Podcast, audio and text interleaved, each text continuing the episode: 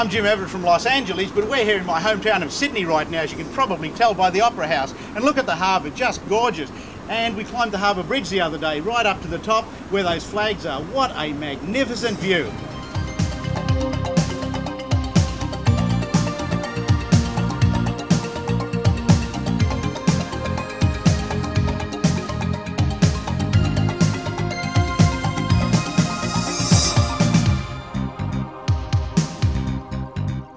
And you see that strip of green over there beyond the Opera House?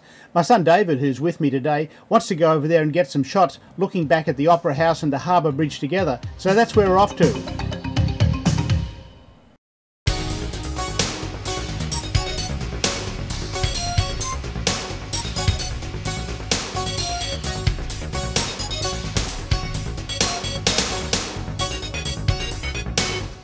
Well, today we're at a really famous icon, the Sydney Harbour Bridge and the Opera House. And what we want to learn is when you're at a place like this, A, how to get something that's really different, and B, as you can see, it's really difficult lighting conditions. I'm probably just a, an outline here. You can't see anything except what's in the background. So it's really bright and it's really glary and it's what everybody takes. Let's look at how we can make a stunning shot that is different and really works. Yeah, it's a nice shot, but everyone seems to take this shot. There's nothing unusual or interesting about it, and the whole the whole shot's filled with light. Yeah, I can see what you mean. Well, why don't we go for a walk up the hill and see if we can find some trees or something to frame it and make a different shot? Okay. Okay, let's go. Well, what we're looking for then is somewhere that is a little bit different from the ordinary.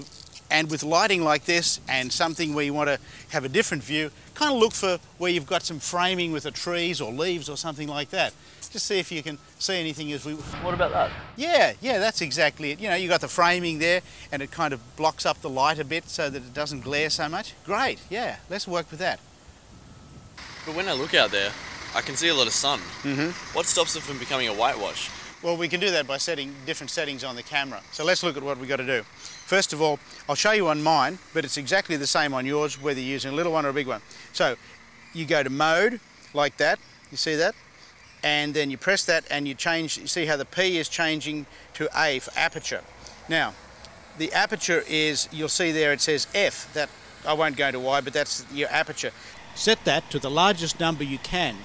In this case, it's 22 if we can go any, any bigger than 22, that makes a really small hole. And the really small hole uh, makes everything in focus from close to far. So that's the key trick there.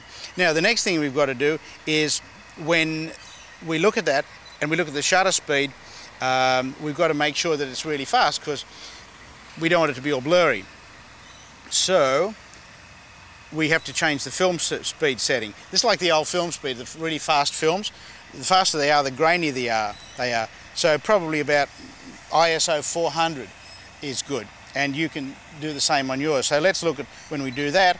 We're getting a hundredth of a second, and that's pretty good for, for taking a shot. Anything less, it might be a bit blurry. Okay?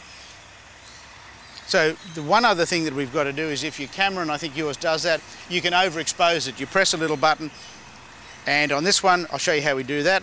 We press the plus or minus button there, and we go to the plus, I would say plus one. That's one, it's usually called EV, but it's just a plus one. So now we're ready to shoot, okay? Now I want you to follow with yours as well. Just look, look through your camera and I'll look through mine. Now, I've already had a look at this. Now zoom in a bit and just get the trees around the outside.